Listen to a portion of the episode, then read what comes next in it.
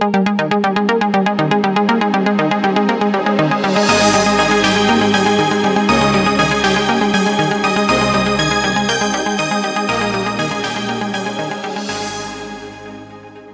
Welcome everyone to All About Windows Phone Insight podcast number 158. We're recording this on Tuesday, the 27th of October 2015. I'm Steve Litchfield. With me, I have Rafe Blandford. Yes, hello everybody. Time for another All About Windows Phone podcast. One of my favourite times of the week, I have to say. Um, we've got quite a few little bits of news to get through. We're kind of in that period waiting for the new devices to come, but of course, there's still uh, various Windows 10 mobile things to talk about, and indeed some news around uh, the devices that we spent a lot of time uh, looking forward to. And now that they've sort of been announced, we're waiting for them to arrive on shop shelves. Uh, but Steve, uh, what's the, the first topic on the agenda this week? Well, we can start with that actually. The, Lumia 950 and 950 XL, they're actually available for pre-order. Breaking news as we record this, it's gone up on the Microsoft site. Mm. We re- I did report on the fact that the prices had dropped. We initially told, I think, 505.50 something for the two devices, and it's now 450 and uh, 530, both including VAT, uh, certainly in the UK, this being a UK-based podcast, which is, uh, I think, rather more competitive. I think that £50 price drop was rather significant. It, uh, there were absolute premium prices before. Now there's made, made just slightly expensive, which I think may make a difference. Uh, I think so. And yes, I mean, some of that UK pricing was a very generous translation from the US dollar pricing we heard about at the launch, which isn't that unusual. Um, but I did suggest when talking about them that I felt that, you know, that they were a little heavy on the pricing side. And to a certain extent, I, I still sort of have that kind of feeling. Um, but that said, the top end, the kind of the official prices of the Lumia flagships have always actually been around this price point. And if you think back to the 930 when it first came out and something like the uh, 1520 as well. Um, yeah. And actually, they do undercut, as you say, uh, kind of some of the pricing around some of the other flagship devices now, whether you think there's a direct comparison, that's uh, kind of another discussion. But certainly compared to, you know, the top end iPhone, certainly, and even some of the top end Android devices, you're looking at a saving of between 50 and 100 pounds, depending on what device we're talking about, and even a little bit more when you consider that these devices are actually quite generously specified in the memory department. So these are 32 gigabyte devices, for example. So actually for most of the, so for, the iPhone, the 16 gigabyte, the entry level, you kind of need to bump that up a bit. Um, good news for UK consumers. There's been kind of a, a, lot of news around this recently because they've been going up for pre-order in various countries around the world. Microsoft had a big day yesterday as we're recording this on October the 26th with the Surface Pro 4 and the Surface Book going on sale in the States uh, opening up a couple more stores in the US. I think uh, there was a flagship store opening in New York, and a lot of the activity around that launch happened there. But it did sort of strike me as interesting that that was very much a US led launch. Uh, if you look in the UK and a lot of the other markets, those devices have yet to arrive. They're sort of um, November and sometimes a little bit later than that. And we may well see something not dissimilar with the devices themselves, with the Lumia devices. I mean, Microsoft has talked about those being sort of towards the end of November. But is there a, is there a date on the Microsoft store in the UK for these devices yet, Steve? Well, if I put my credit card on the line, this says December the 3rd, they'll ship then. So uh, we were hoping that, Rafe, I think that we'll get a, a, review device possibly in the week or so before, and then we can have a review up in time for people to, you know, buy on launch day, should they be so inclined. But uh, I, I did comment on the availability story. There are, it's slightly disappointing in a way that there's this gap of two months between announcement and actual availability. Um, and part of that is the fact that there's been so much anticipation. We've been waiting for so long to have to wait another two months seems like a excessive. But the, the big reason, of course, is the fact that Windows 10 Mobile itself is not ready yet. They, they there's no point whatsoever of them launching hardware that's ready if it's going to start crashing all over the place and reviewers mark it down as such. They have to get the software absolutely nailed down so that for a new devices out of the out of the box on December the third, that the reviewers will see something that actually works. And I don't think they've quite got there with the insiders preview and the code we've seen so far. Yeah, I think that's right. And uh, when we say delayed, Microsoft, of course, haven't said that Windows 10 mobile is delayed. But if you look at the timing and as things have got pushed back, I think it's pretty obvious that it slipped from the original schedule that was envisaged. And whether you call that a delay or whether you call that sort of an unintended pushback of the start date, it's you know, entirely uh, semantics. But as far as I'm concerned, yes, it is actually late. And in terms of the devices, it's kind of significant because as soon as you start putting it into that December timeframe, you know, there's a reason that most of the manufacturers announce some of their flagship devices around the September, October time period. I mean, we've seen it recently, for example, um, with HTC announcing the One A9. Particularly, that's been kind of shown up as a flagship in the States, but also the Nexus devices, which are coming available at, at this point in time. And of course, the iPhones a little bit earlier. They try and get that Christmas market, which still remains quite significant because more sales happen in Q4 than any other quarter of the year. Now, that tends to be more in the Western markets, and actually you see a similar bump for the Chinese New Year in, in Q1 in other markets. Um, but you know, partly that's a self-fulfilling prophecy, of course, because if the big new devices get announced, then of course the sales go up then because people want to get their hands on them as quickly as possible.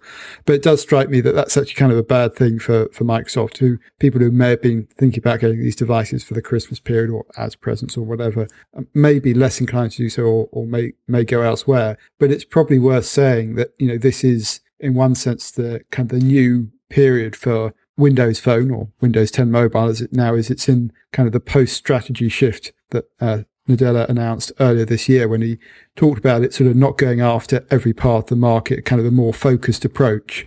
Um, and we're kind of seeing, I think it's just less attention paid. And it's interesting, you know, how Microsoft sees this working out in the longer term. Cause, you know, we've always talked about the importance of having deals with operators or carriers in the States. And there's certainly a little bit less evidence of that. Now, in the UK, actually, there's looks like there's going to be some pretty good operator support, and they're talking about ranging a lot of the devices. But in the US and some of the other markets, it's weaker. Um, and so, you know, it, it, it, certainly is going to be very interesting to see how this is received by the market, how many sell, and indeed how much Microsoft care about that um, going forward. And I think, you know, some of the judgments that have traditionally been the case, you know, looking at the device numbers of shipments, how many operators they're on, um, it's a reflection of the status of where Windows 10 Mobile is. And yeah, frankly, it is because it's weak. Um, but at the same time, I suspect Microsoft, by kind of announcing that shift, it's sort of not focusing on getting everything in the market. It wants more kind of uh, almost a cutback program, if you will. Um, it's perhaps less concerned about that, but it, it, of course, they still want to sell as many as possible. I don't think we should ever probably get away from that fact. And it's going to be harder for them to do that with the devices maybe arriving a little bit late and, you know, there being less channels through which consumers will be able to buy them.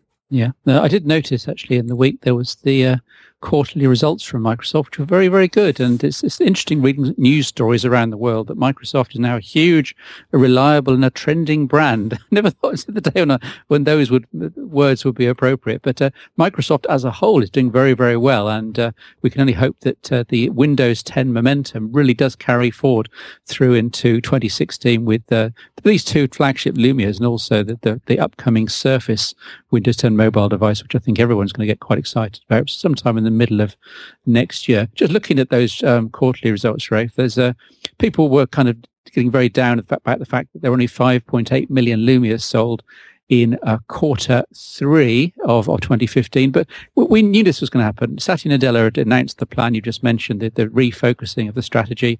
Um, all around the, the, the, globe, shops were just scaling down their Lumia orders. We, this is absolutely the lull. I know we've said this every year for the last four years, but we really are now in a lull before a big um, hopefully boom in interest, if not necessarily millions of sales. I don't think micro, Microsoft Microsoft isn't really going for the tens of millions now. It's not trying to compete with the Samsungs and Apples of this world with these flagship Lumias. It's trying to get some serious high tech hardware in the right hands and to get some good brand recognition and some good uh, inspiration and momentum. I think.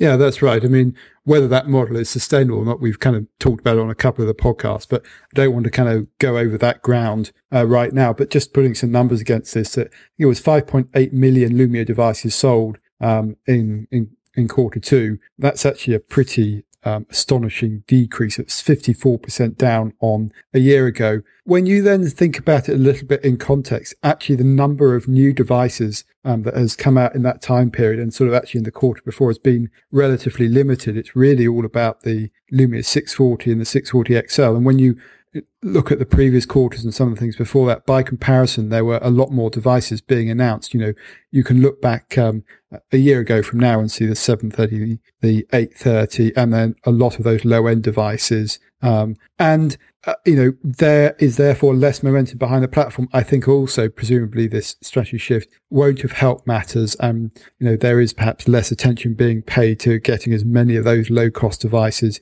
into operator channels. Mean, if you look at it, um, there are actually still some markets where it's pretty healthy. Um, Kantar had their recent numbers out for smartphone sales, and actually in the UK, you know, it's still 10% of the smartphones, one in 10 being sold. But I do wonder whether you know it's dropping off in some of the markets like China and US, where less attention maybe it feels like it's being paid. Um, and it's a bit of a cop out to say that it's you know everyone knew new devices were coming and Windows 10 Mobile was on the way, and you know there's been this kind of double whammy with the the strategy shift as well, and that Microsoft are going to have some questions to answer if you know that really stays or rather decreases more. It, it's honestly difficult to sort of say what would be the sustainable number, what would be right for Microsoft. Um, I think their answer would be we're not really looking at the total you know, unit shipments anymore. We're much more concerned about kind of creating category leading devices or you know, yeah. demonstrating what you can do, which is what they've done with the Surface devices. But you can't really escape from the fact that the Surface devices have now, you know, in their kind of later iterations, started selling in quite significant numbers and you know, itself become a billion dollar business for Microsoft. You contrast that with the phone performance and you're kind of only really left with one conclusion. Um, but at the same time, I wouldn't be too too down on that. I mean, I wouldn't have expected quite such a big decrease. But having looked at the new models and you know where things been, I'm not that surprised. Um, as you say, the rest of the results were actually pretty positive. Um, you know, Microsoft in terms of becoming a cloud and service player, which very interestingly is of course one of the two pillars that uh, Satya Nadella talked about, along with mobile first. Um, looking at things like Azure up 135% in terms of uh, you know, revenue and, um, you know, Office 365 revenue, things like that. Um, obviously changing focus in one sense of Microsoft, but, you know, people will immediately go, well, they're just going to forget about the devices business. But then you look at the investment that's going into Surface and you wonder, you know, what does that tweak look like for the Lumia line or as it may become the Surface phone line? And that's kind of an interesting, interesting question. And, you know, is that sustainable with a relatively small number of devices when you'll have that ecosystem problem around apps and services and everything else? Um, but you know, as I say, we we talked about that a lot on future, or on sorry, on past podcasts. We're going to talk about it in the future, so I don't really want to dwell on that today. Yeah, of course, the, the whole phrase ecosystem problem uh, kind of ignores the fact that Windows 10 itself exactly. is becoming a huge ecosystem. So, in a sense, you know, the, the, the, phone world within the Microsoft universe is all merging up nicely with this seamless universal apps nirvana, which the, the, the flaw in that argument, of course, is that not that many people actually used applications on the desktop. Most people just use Indeed. a web browser. and, and, and, I think there's an article, there's an editorial in there some, somewhere there, for me. There, there is. And, and that's kind of the big question mark I think every everybody has now. Um, and on on top of that, you know, you can't really escape the reality that Microsoft has effectively reset its mobile efforts multiple times over the years, and so there perhaps is a, a lack of confidence. I think it's a bit unfair to describe Windows Phone 8.1 to Windows 10 Mobile as a complete reset because actually everything's fully compatible. But I do take the point of view that you know you you look back at Windows Mobile, Windows 7, and Windows 8, and kind of Nokia partnership and then buying buying Nokia and all of that. There have been several restarts, and so there is just perhaps a lack of confidence around it. But it it might take a kind of a landscape change with how mobile works in relation to desktops and all of that. Honestly, I'm I'm still a little bit skeptical about it um, because I think um, mobile is so huge on its own. It's it's very hard to see how it competes with Android. But then again, does it need to? Is there is there something else in there? So yeah, we'll we'll come back to that, I'm sure, and we'll be talking about it. Probably boring everyone listening to the podcast as well. So what else are we going to talk about this week, Steve? well, just before we leave that, one just one number okay. from you, please. um, a finger in the air roughly how many million would you say um, the 950 and 950 XL need to sell just in order to have confidence within Microsoft over the next quarter, the first quarter 2016? My gut feel is they probably only need to sell a million each. That will be enough to show that, that, that they're in enough hands and generating enough positive vibes that Microsoft would keep the whole thing going. Is a million each fair? I think, if anything, that sort of um, optimistic. Uh, if you look in the past, um, given the number of Windows Phone devices being sold, those flagships, probably the 930 didn't even necessarily reach those kind of numbers. Uh, maybe over a longer period, but in a single quarter, uh, uh, possibly not. I mean, there will also be the older devices, and we know there's the 550, and there's certainly rumours of a, a 650 in in the offing as well. So I think actually what they'll want to look to do is make that current number go up a little bit, and sort of you know, yeah. if if they can get you know between five and 10 million, and let, let's just you know put a number out there, 10 million, I think I'd need to go away and do some back of the envelope calculations. I suspect that level would be very sustainable as a way of, you know, employing a team to continue developing the technology, especially given how much is shared with desktop and how much can be potentially shared with Surface and also other Microsoft hardware partners. Because I think that's the other thing that could quite possibly happen. Some of that technology gets passed off to Acer, Asus and whoever else. Um, and so for Microsoft, you know, there are two dimensions, just the financial one, and then also supporting its software and services and sort of the, the Windows um, ecosystem, if you like.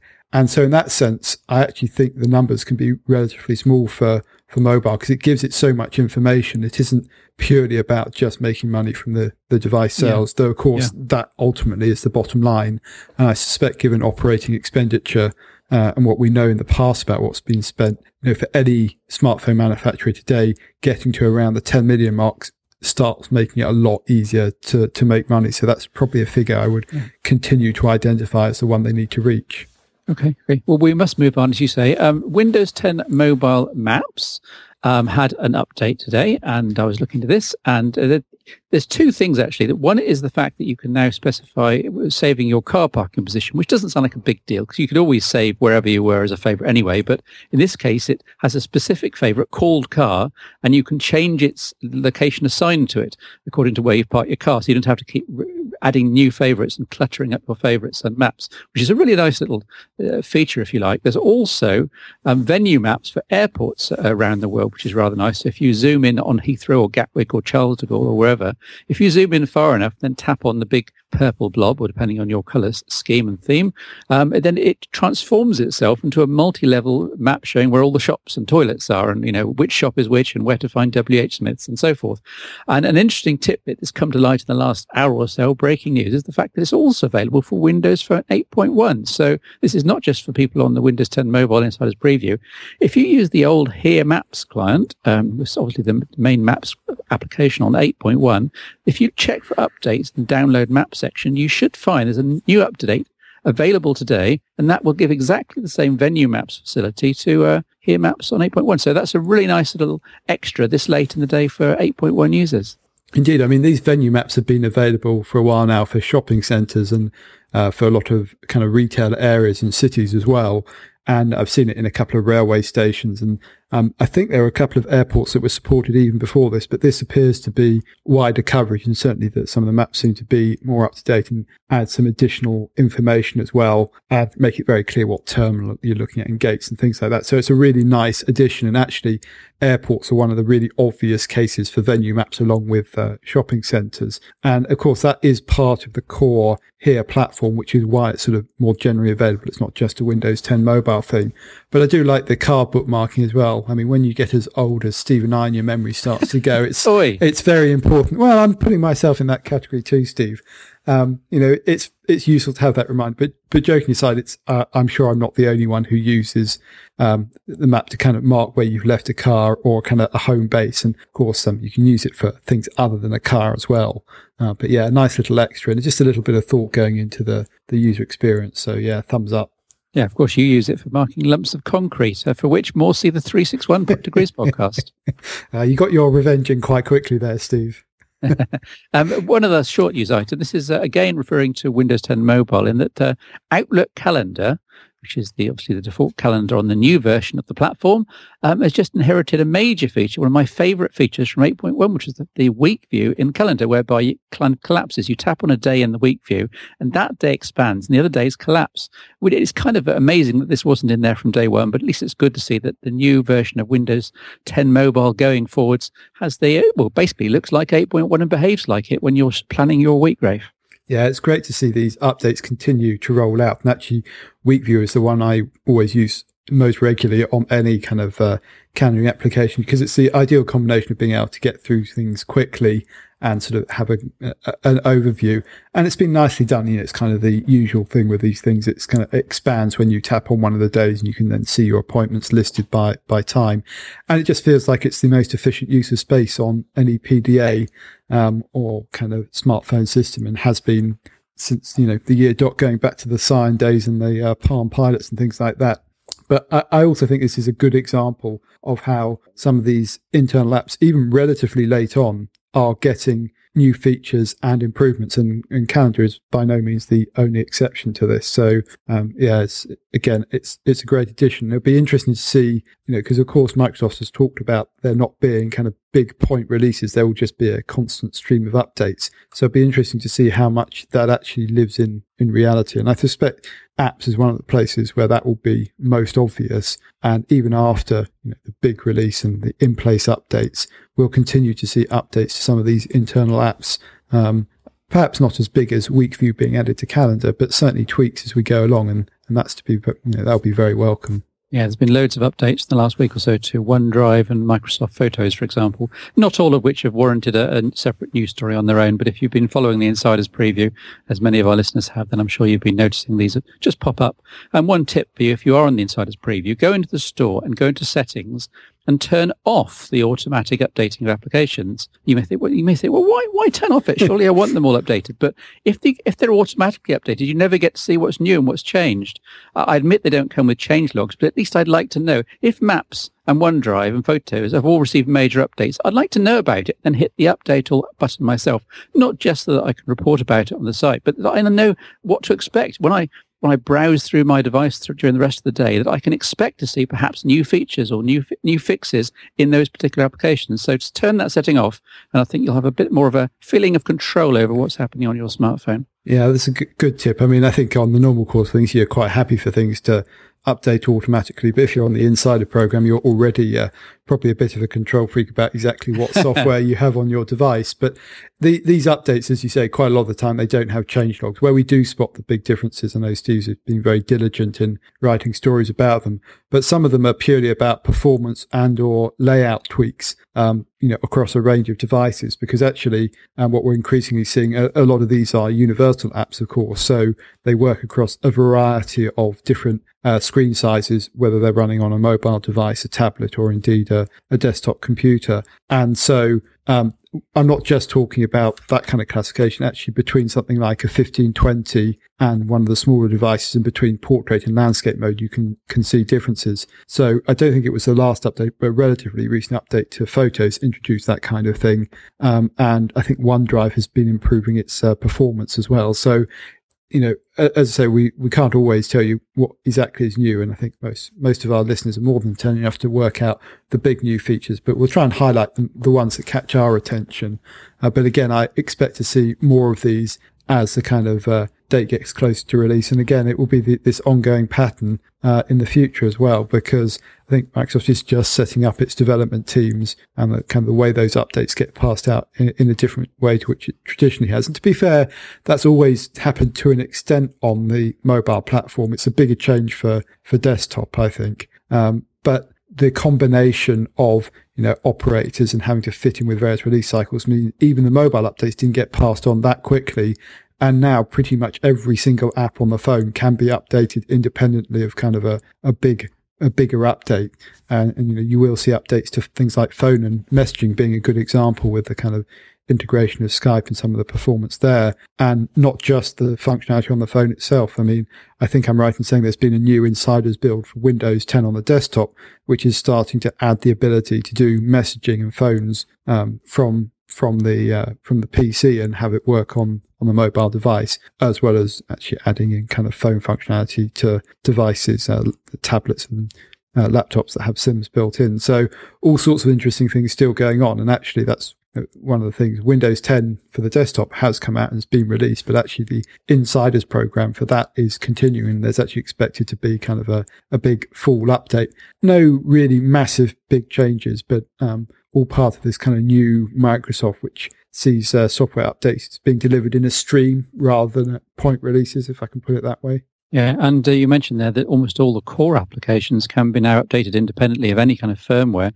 And you're absolutely right, right down to some of the core under the hood modules. I'd be noticing in some of the recent updates in the Windows 10 mobile store that the, the, the .NET runtime, which is a bit of a tongue twister, that was up. That's you can update the .NET runtime via the Windows Store. Obviously, there's no application to actually you know boot up to see anything happening, but it's it's an under the hood module. It's being updated through that store mechanism, and also the um, the Microsoft Photos plugin, which we just saw the first one released a couple of weeks ago. That's been updated a few times, and I'm sure there'll be more plugins for Photos as well. So yeah, absolutely. Once once they've got a stable build of the main the, the core firmware with you know the interface and the shades and the tiles and so forth and everything flying around with no debug code then they can concentrate on actually updating the applications and everything can just in theory just get better and better yeah so um, actually talking of the insider program steve last week on the podcast i promised to do, do some homework on, I think it was 10572. Um, and then I kind of got an email and had a chat with Steve in the middle of the week. And he basically very kindly let me off the homework, which was quite lucky because I was uh, busy doing some other things. But uh, give us the latest news on that, that, and what kind of your recommendation is on, on what can do. And more to the point, when I need to get back behind the desk to do my homework. Well, there were quite a few things that weren't working on the, the, the, this latest build and the one before it. And I was thinking, well, they're, they're recommending that you Uh, if you actually want to get this latest 10549 then 10572 that you need to go back to 8.1 then you'll get the update properly and then you do the hard reset. And there's a whole basically hours and hours of flashing just just to get a small bump in the version number.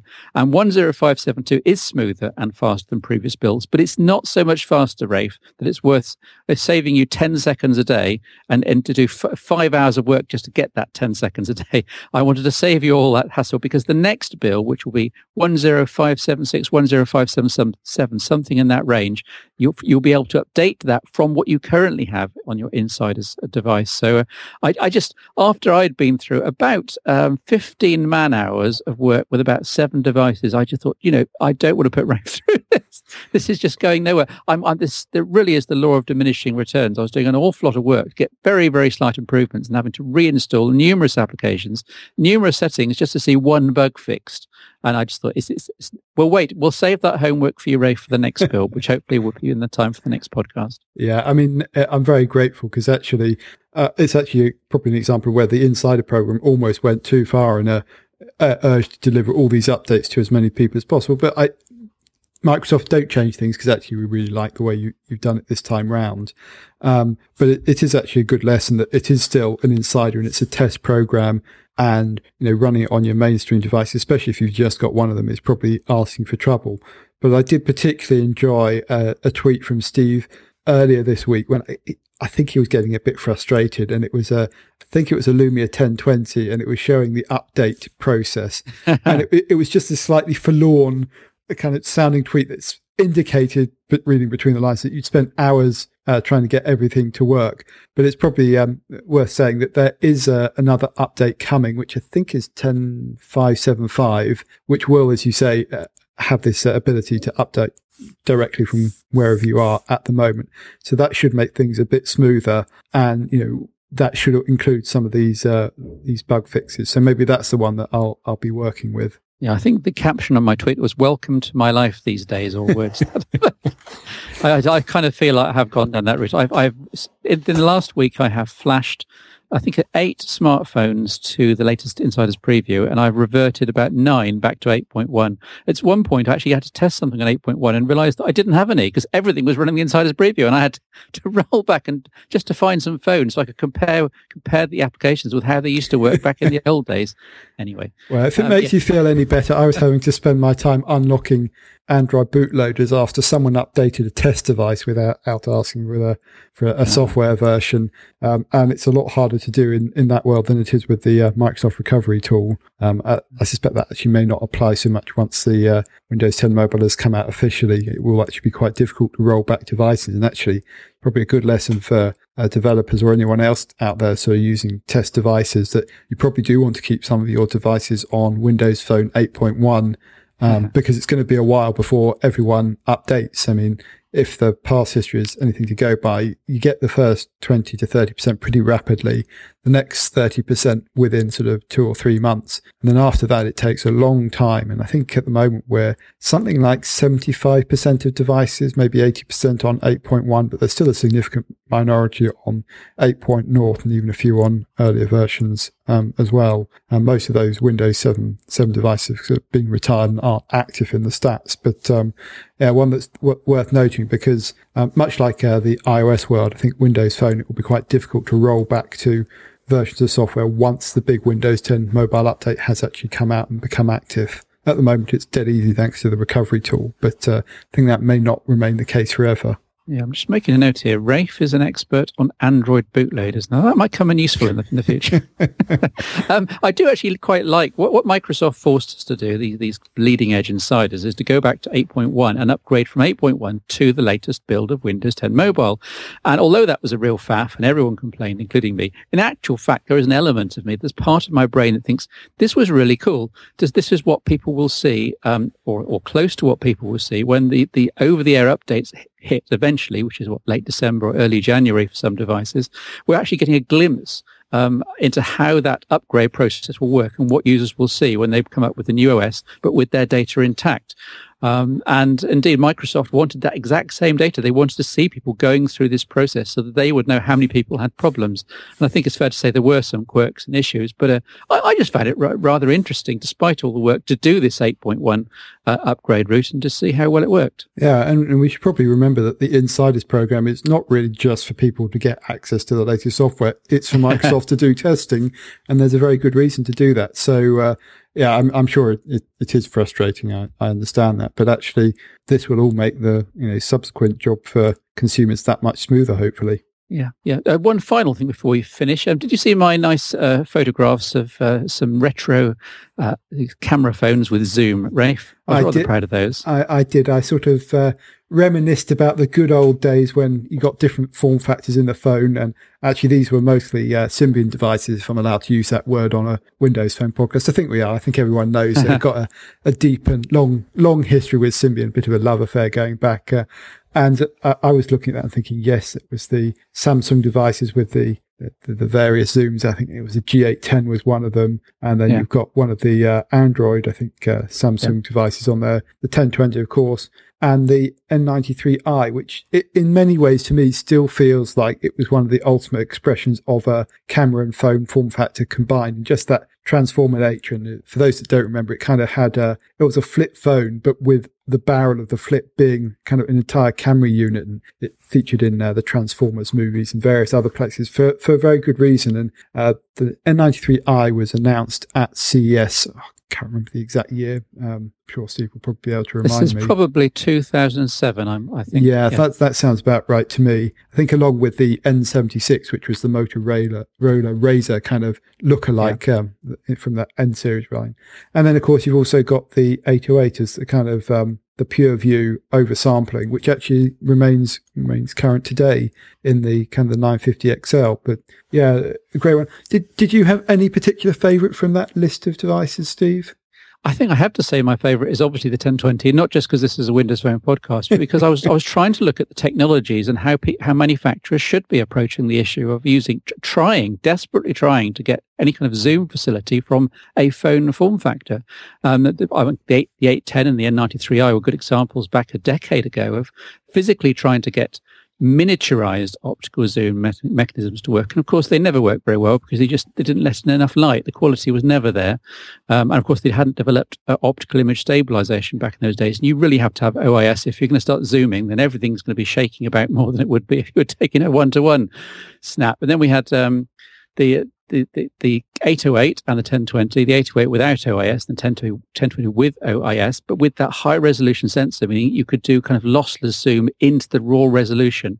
And the big, the big selling point there, and the reason why I think that even trumps the newer uh, Samsung S4 zoom and the Samsung Galaxy K zoom with the giant telescopic optical zoom is that uh, the latter have all sorts of durability problems. I, have had two K zooms. I physically owned them and both of them had hardware problems. Um, first was electronic.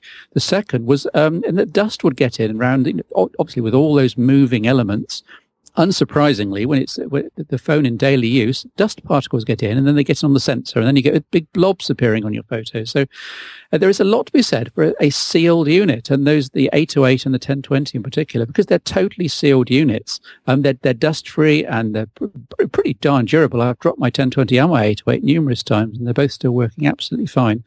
Um, so if, if there's a lesson from all of this is the fact that there is, there is no genuine physical way to do zooming on a camera phone properly. And the 1020 is probably the best expression so far. And my, my PS was really just that uh, uh, using d- digital techniques by interpolating data, by literally making up data between pixels, you can actually get up to about two times zoom. And things like the Galaxy Note 4 and Note 5, their cameras do a very good jo- job of this. Um, and it's kind of fooling the user. The 1020, I think, um, with the OIS as well, gives genuine three times zoom without actually making up any information at all. And and uh, if I may add a PS to my PS, the, the Lumia 950, the 950 XL, which we're expecting say in, in about a month's time, they promise um, two times genuine lossless zoom, 1020 style, PureView style, plus another two times interpret- interpolative zoom. Try saying that after a pint of beer, um, as in the style of the Note 4 and Note 5. In other words, we should see, summarizing everything I've just said, uh, up to four times actual usable effective zoom in the 950 and 950 XL. So four times zoom in a form factor that's only about a centimeter thick. And I think that's probably the limit of where physics and electronics and software can take us. Yeah, it's it's, it's absolutely amazing, and I think that, you know, I'm sure there will be further technology breakthroughs. But I think you're right; it's certainly pushing the envelope of the of the current technology. And you know, the thing is, to me, is having a couple of times zoom or you know, up to four times zoom is very useful in a phone. Beyond that, you're then getting into super zoom territory and the compromises you have to make for the form factor I mean it's no longer worthwhile. And it's very noticeable. Things like the uh, Galaxy K zoom are considerably thicker. There's quite an extra bit of weight and bulk.